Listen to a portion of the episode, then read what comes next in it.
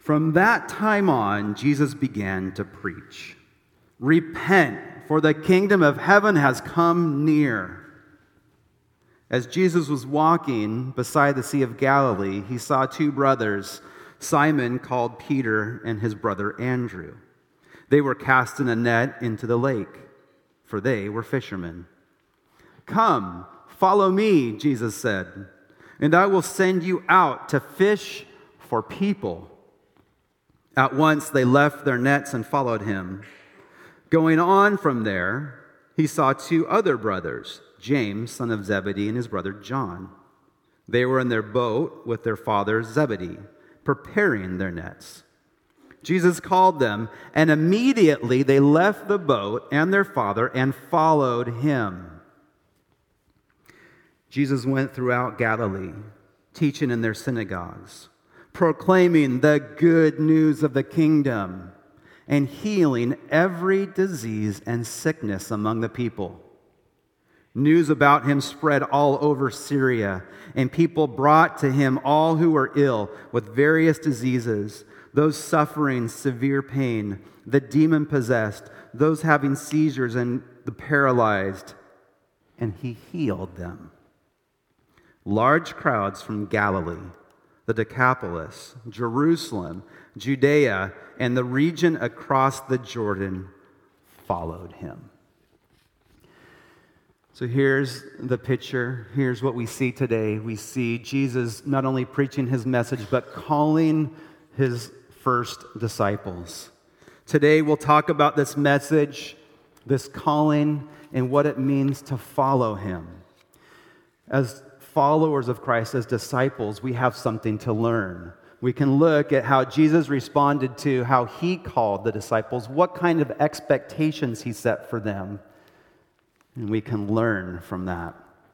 Our main point today is that God's calling on your life will always be different, drastic, dangerous, and to make disciples. God's calling will fulfill all these things: different, drastic, dangerous, and a call to make disciples. That's what we'll look at today, those 4 points. So first thing here is God's call on your life is different than any other calling out there. From that time on, Jesus began to preach, "Repent, for the kingdom of heaven has come near." This is a quote that Jesus takes from John the Baptist. In chapter 3, verse 2, he says the same thing. So simple, but yet so profound. Jesus' message began with this word repent. Why? Why repent? Why do these people, these good people, God-fearing people who have studied the Scriptures, have been waiting for the Messiah, why must they repent? He says the kingdom of heaven is near. The kingdom of heaven is near. It's come through Jesus, and it's right here. But if you want to enter that kingdom, you got to change. Because nobody can come into this kingdom if they have not repented, if they have not changed their ways. This is a different kind of calling. He would say, repent, and a little later, and next week, you're going to hear from chapter 5 as he begins the Sermon on the Mount. He talks about coming in with a poor spirit, being poor in spirit. That's how you start. That's where you enter. Not with pride, but with a humble heart. Now, why is this so different? Why is it different? Because there's nothing else in life that requires you to come this way. Most of life is built on achievement, and that's our culture. We are an achievement culture. We like achievement, and we like to recognize that. If you are a teenager and you want to be on a club soccer team or on a dance team, what do? You have to try out. You have to show that you are accomplished, that you can keep up with this team, that you can contribute, you can give something to this team. if you are applying for college, if you're writing those essays and writing that application, you are talking about the things that you have learned, what you have accomplished, and where you're going, and why your future is so bright, and why they should include you into their school. If you are looking for a job, you talk about your accomplishments. You think about what you've done and what you're good at. Or if you're trying to get a promotion, same thing, what you have accomplished. The rewards that you get at work, you get that nice parking spot for the next month for being employee of the quarter. You get that through accomplishment. Everything operates that way. But imagine if it were different. Imagine the person, and I'm not recommending this, college seniors, but on your application, instead of here's all the things that I've accomplished, and here's what I've done, and here's what I'm good at, and here's, you know, what I've learned and people I've taught, let's say here's all the ways I've failed. Here's what I've stole. Here's how I've lied. Here's who I've cheated. The people I've hurt. Right? Coming that way. If you got into that school, you're either genius because you really tricked them, or that is not the school you want to go to. But you know what I mean. The world doesn't work that way. But Jesus says, if you want to be a part of this kingdom, you go the opposite. You change it up. You're going to come in weakness, not in accomplishment or strength. It's interesting that every once in a while you hear this. Some people say, you know, all religions are really the same, right? Have you heard that? They're all the same. They're not trying to get to the same place and do the same thing. But I don't know of another religion, and I know right now I'm lumping them all together and all that, but how many religions start with a place of weakness? Start with this place of humility. Start with repentance. Instead, so many of them say, well, come as you are, and then do this and that, gain knowledge. But you start with where you're at and you get better and get better. You follow the principles, you follow the lessons, and you'll go further. You'll become more enlightened or whatever. So many things are built that way. Even Buddha's final words is, I've heard it. He says, let the Dharma and the discipline I've taught you be your teacher. He's saying, take the lessons I've given you and let those teach you and let move you forward. But that's not the message that Jesus says. Jesus doesn't say, I've left you a good message, just take this, add it to your life, and you will enter the kingdom of heaven. He doesn't say that. He says you utterly have to come empty. You repent from everything. You come in weakness, and that's how you enter. You enter through your weakness. Very different. The Christians of those early centuries were kind of befuddled the people. They didn't know what to do with them. There's one account from some of the historians that say that the Christians were referred to in that day as atheists. Interesting, huh? Christians were considered atheists because they would ask them, where is your temple? And they'd say, we don't have a temple. They'd say, where do you sacrifice to your gods? And they'd say, well, Jesus is our sacrifice. He's already done the sacrifice. I don't need to bring a sacrifice. They'd say, where are your statues or your relics? And they'd say, well, Jesus is the one that we worship. Well, where is he? You can't see him. It's what are your laws? What are all your rules? And they'd say, well, we love God and we love each other. We love our neighbor. And the people of that day, they didn't know what to do with that. And they said, well, they're not religious. They have nothing to show for that, so they're atheists. Kind of a different twist, but they were never considered the same as everybody else. God's calling is different, and it starts with a place of repentance. Not only is his calling a little bit different, but even the people that he calls are different. Who does he pick? Who are his very first disciples? They're fishermen. He is going to change the world with fishermen. either very normal people or some might consider them very below average people. But as he's walking along the Sea of Galilee, he sees the two brothers, Simon, called Peter, and his brother Andrew. They're fishing in the lake, and he says, "Come and follow me. I want you, fishermen, blue-collared fishermen, guys that would get up early, get out into the lake, fish. They'd come back. They'd bring their fish to the store. They'd sell it. They'd go back. They'd fix their nets, prepare their boats for the next day, go to bed smelling like fish." These are the people that he picks to change the world. He finds them on the fishing docks. Imagine with me. Imagine you're in Galilee and you're sitting there and you're having an evening dinner with Jesus, and he's saying, tomorrow I'm going to pick some disciples. I'm thinking of those guys right over there, the fishermen. What would your response be? Would you, yeah, that's a great idea? Or would you say something more like, before you make a move, I have some friends in Jerusalem. They're really top-notch guys. They're really smart and brilliant. They're going places. One was the student body president in his high school. One guy, he lettered in 4 sports. This guy's great. The other one, prom king. Right? These are the guys. Let me make a call over to them. So don't do anything. Wait for my call. Let's check with them first before we go with fishermen. Doesn't sound too crazy, does it? Oh, that's the way the world is. Let's go to the top. Let's go to Jerusalem. Let's go to the biggest and most important colleges or jobs. Let's find our people there. But Jesus says, no, I am going to go find the fishermen, because my kingdom is not built on political might or conquest or social influence. It's built on repentance and on conversion and of changing hearts.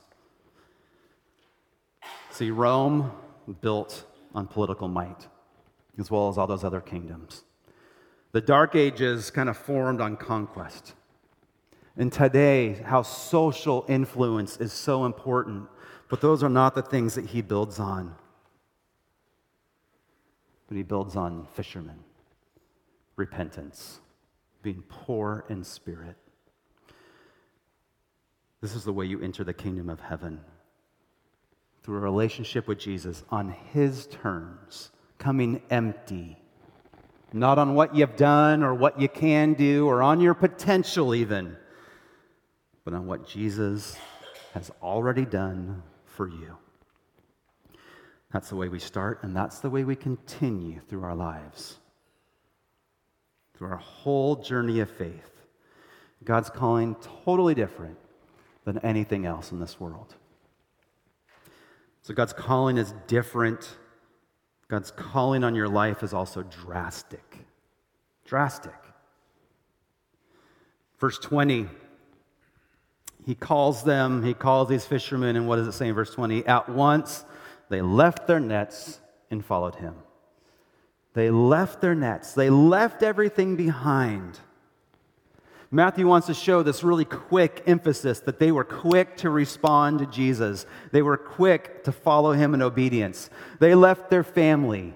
They left their work. They left all these things behind. Now the family business, this fishing business, would be left in the hands of their brother or their dad or his employees.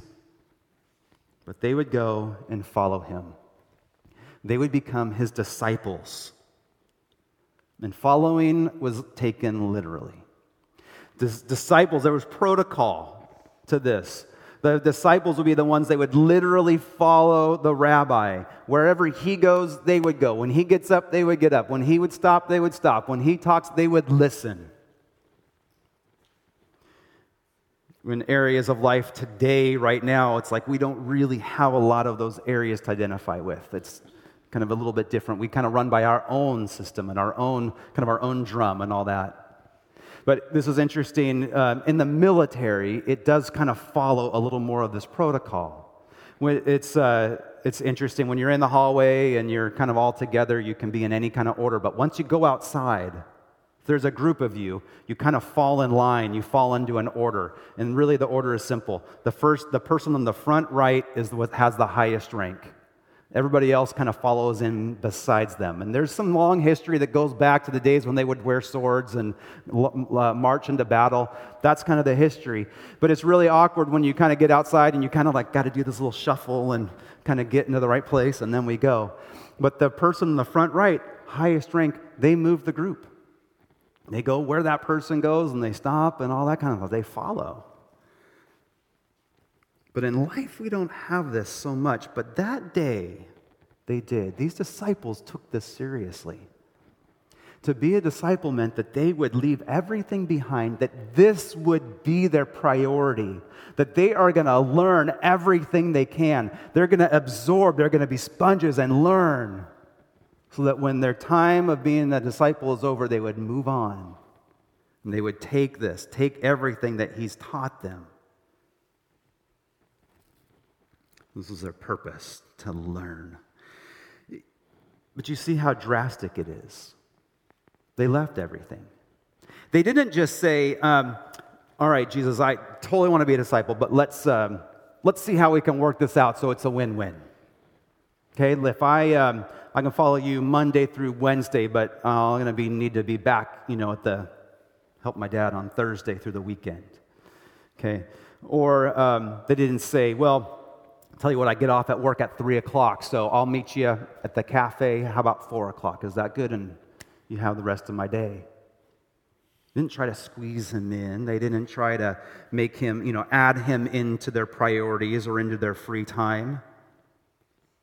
They said, I'm going to leave everything. I'm going to leave my job. I'm going to make a drastic change, a drastic sacrifice to follow you.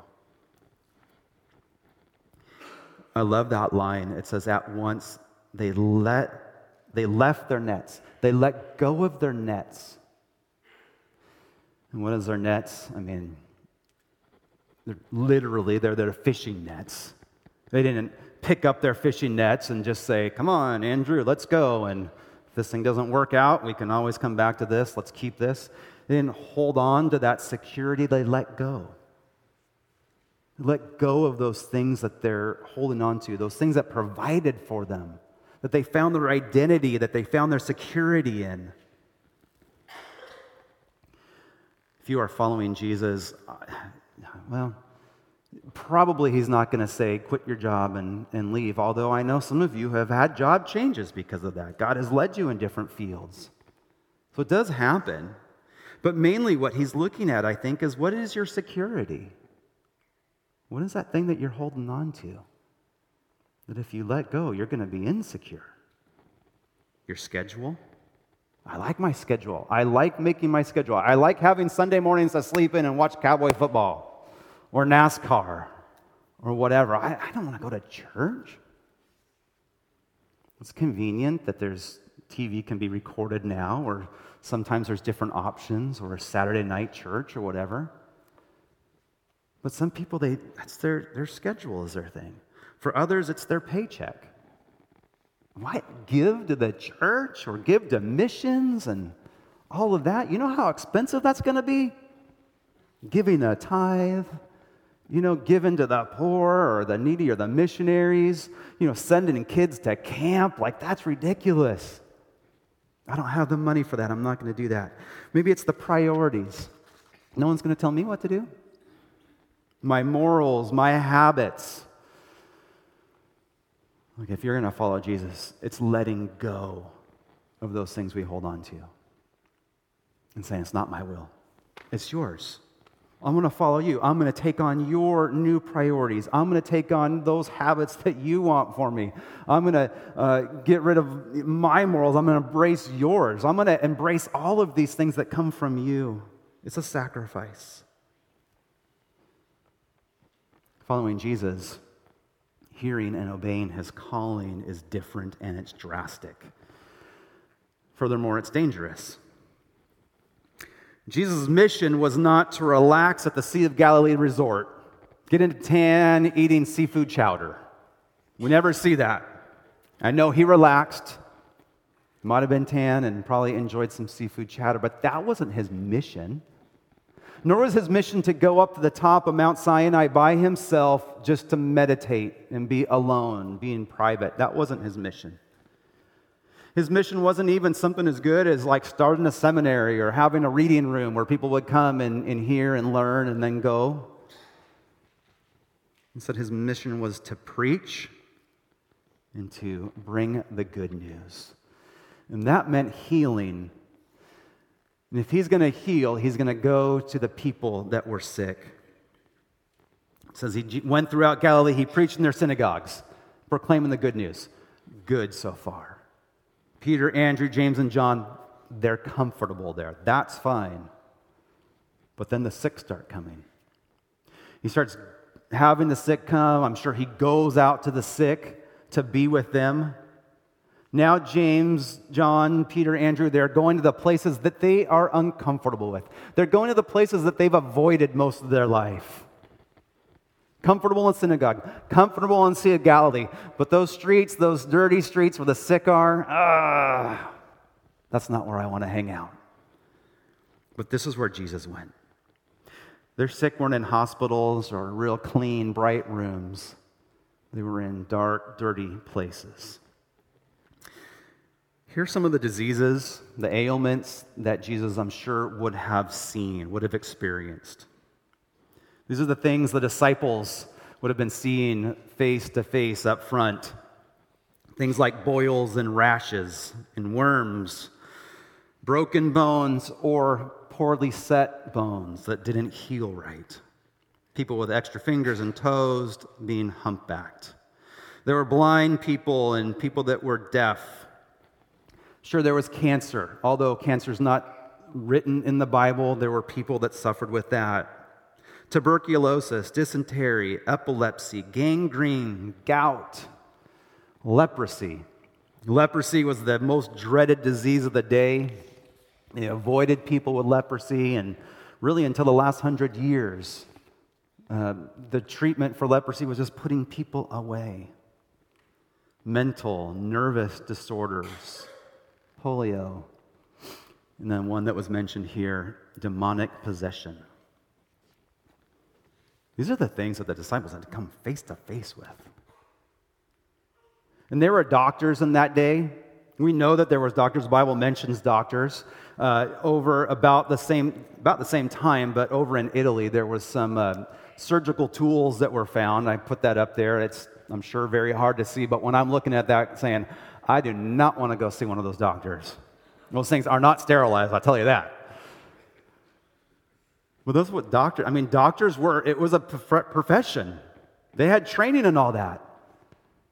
There was lots they couldn't do, but Jesus comes and says, I'm going to bring not only my message, but I'm going to bring the good news. The kingdom of heaven is here, and it changes people. And I'm changing them physically. He brought healing to all these different people. Notice the play on words. That as he is healing, as he's with all these people that are sick, that there's something that's spreading. There's something that's spreading around, and it's not a virus. It's not sickness. It's the news. The news of him spreads far and wide. Names all these different cities, even Jerusalem, which is so sterile and so clean and so religious. But news is going there. It's going far beyond, even to Gentiles. But all this comes because Jesus leads these four disciples at this point into some dark places, some dangerous places, some uncomfortable places. He doesn't stay with the higher, upper, clean echelons of society, but goes down to where the world is broken. It's broken everywhere, but we see it here. And it makes sense. If Jesus is coming to heal a broken world, he's going to go to the places that are most clearly broken. So what's that mean for you if you're a follower? Does that mean you have to go to all these dark places and all that? It means this. It means that you got to be willing to go outside of your comfort zone. We like being comfortable. We like staying where we're familiar, with people that we're familiar with people that look like us and act like us and talk like us, but Jesus doesn't promise that. So as he's going, I'm going to where the broken people are. Disciples, followers do the same thing. Get out of your comfort zone. Expect that he will lead you to these uncomfortable places. But that's where the miracles are. That's where the miracles happen. That's where Jesus does all these great miracles. That's the story. That's the news that spreads. God's calling is different, drastic, dangerous. But there's one more thing. God's calling us to make disciples. To make disciples. Here he starts with 4. He would eventually have more. But he goes and he finds the people that he's looking for. This was countercultural. This is not the way that it would happen. In that day, the children would learn as they're growing up, they'd learn their Torah, they'd learn their Old Testament. They'd get all that ready, and when they're at the proper age, they would find a rabbi. They would go to the rabbi and said, I would like to follow you, and the rabbi would give them the test. This goes back to that achievement thing we were talking about earlier. If he could pass the test, if he had good chemistry, if the rabbi thought there was something in this person, he would bring them on as one of his followers. But Jesus doesn't do that. He goes and seeks the fishermen. He goes and seeks those who probably at some point did this. They grew up, they went to a rabbi, they were rejected, and then they went back to their family business and fished, thinking they're probably not qualified. But Jesus says, I'm going to find you. Interesting, though, there was one of that group who was a disciple, Andrew. Remember, Andrew was a disciple of John the Baptist. So what happened from when he was following John the Baptist to this point where he's in the boat? When we read from Matthew, doesn't really elaborate on it. John does, and John says that they did meet, that Jesus met these guys. And John the Baptist said, hey, disciples, that's the Lamb of God who takes away the sin of the world. Follow him. And we see in John that they got to know each other and they had some interactions. But then, it seemed like they were building a friendship, but the time wasn't ready. And so he went back to what he always been doing. He went back to fishing, and he grew his skills there and helped the family. But now Jesus reappears and says, now's the time. Game on. Are you ready? Follow me. And they do immediately. But he says, here's what's going to happen. You are good at catching fish, but I'm going to teach you a new skill. New skill is catching people. You're going to catch people. I will make you fishers of men. That's the way I learned it growing up. We'll make you fish for people. If it's kind of a weird thought to you, you're kind of like, what does that mean? It was probably a weird thought to them too. What does this mean? I'm going to catch people. When I heard that growing up, I always thought of a fishing pole. I've never fished with a net. I fished with a fishing pole. And I always thought about that. On a fishing pole, you have the rod, you have line, and you have a hook. Right? You have this gnarly hook with a barb on it. But you can't just throw a hook in the water and catch anything. That doesn't work. You have to trick the fish. You have to, not only trick it, you put something either alive, dead, or fake onto this hook. You kind of hide it, and then you seduce it. You trick it, and you kind of do these different tricks, bringing it up, reeling it up a little bit, putting it down, putting it on the bottom, looking like it's dead or whatever. You do these tricks so that the fish think, this is something good, this is healthy for me, this is easy, I'm going to eat it, and then they get caught, they attach, they get the hook, and they get violently pulled up. And as a young kid, this is what I thought evangelism was. We're kind of out there with this bait trying to get people to bite on it. And if they bite on it, we pull them up and we bring them into the kingdom. And yes, we've saved you. But it doesn't sit well. Some people have talked about evangelism as kind of this bait and switch kind of thing. That it's this, we put this bait out there, we tempt them or we try to lure them in. We're very friendly, we're nice to them, we were their best friend. But once they say, I'm not really interested in that, we say, okay, fine. And then we move on to somebody else. And you were just a project.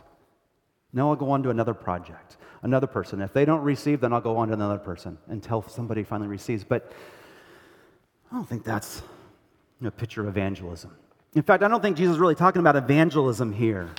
I think he's talking about discipleship. I think the whole aspect of bringing people into the kingdom, not just the evangelism part, but the whole aspect. He says you're going to help people bring them from one kingdom into another.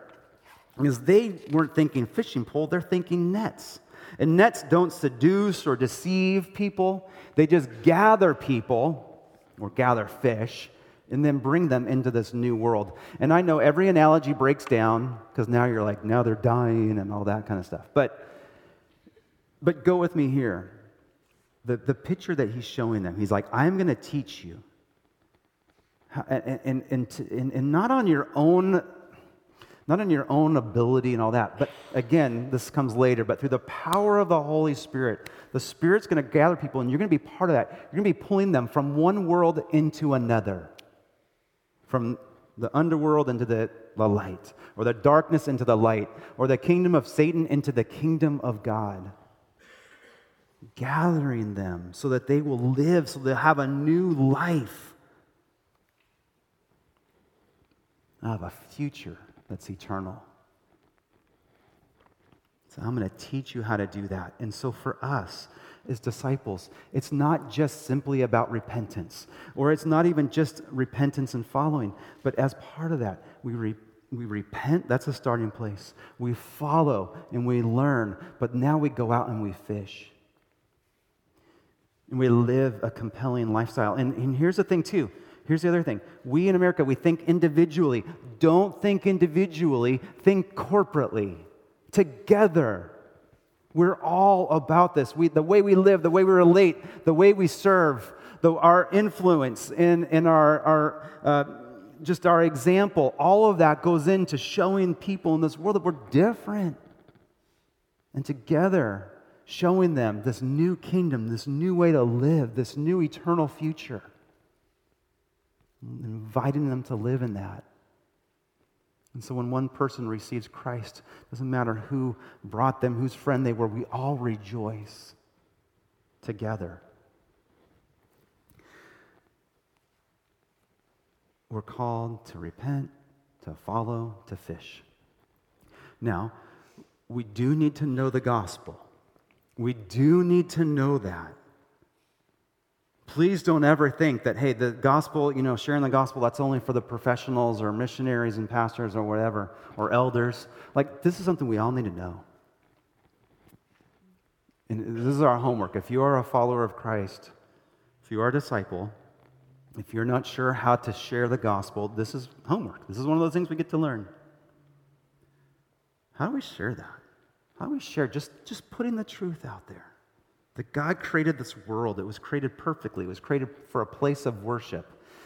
But man sinned. Man sinned and rebelled against him. And we're stuck. We're stuck in that rebellion. How do we make things right with a holy, eternal God? Jesus came. And Jesus is the perfect sacrifice who paid for our sins. And then we repent. And in that repentance, we're confessing our sins, we're coming humbly, we're coming empty, we're giving him our sins. He gives us his righteousness. Then we follow him and we share. Creation, sin, stuck, Jesus, repentance, follow, share. You can say it different ways, but that's what we all got to get at. We got to be okay sharing that. Because this is the good news. Just share your story. Share how God has changed you and what he's doing in your life. And together, different stories from different people all come and become powerful with understanding what Christ has done. If you are a Christian today, I hope that this isn't a surprise. It might be. As we look at the disciples and how he called them and saying, hey, this is going to be different than anything else. This is a drastic change. We don't just tack this on and add it, but this is our new identity. That it's going to be taking us into difficult, dangerous, or uncomfortable places for the sake of making disciples.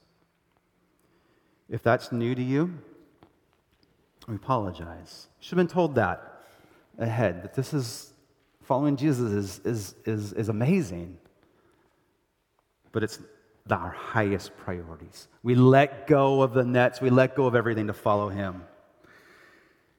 If you would not consider yourself a disciple, if you are not a follower of Christ, I hope this doesn't scare you, but it's not about what I am trying to convince you.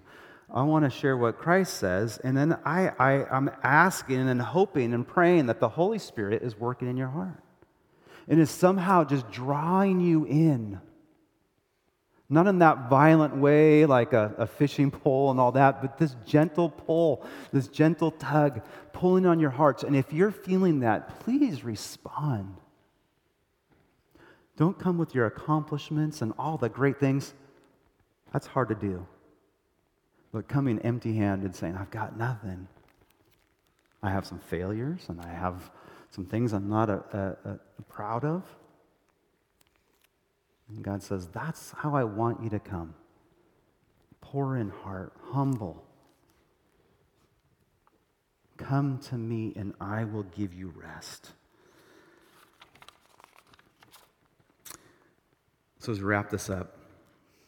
We're not aiming for achievement, we're aiming for humility. Please, put your worst foot forward, okay?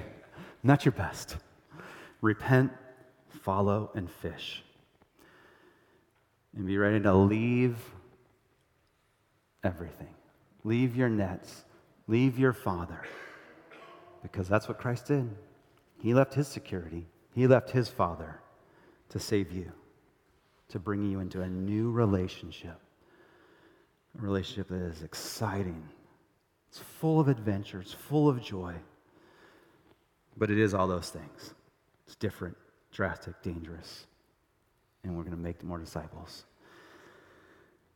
So that's my message for you. That's what I want you to hear. Hear God speak. And if you hear God drawing you in, if you feel like you're that fish and you're coming into a new world, I pray that you will embrace that. Embrace that and embrace the love that God has for you. He knows your name. He knows who you are. He's calling you. You're his child. He's calling you home. Heavenly Father, we love you. We praise you. Lord, let us receive.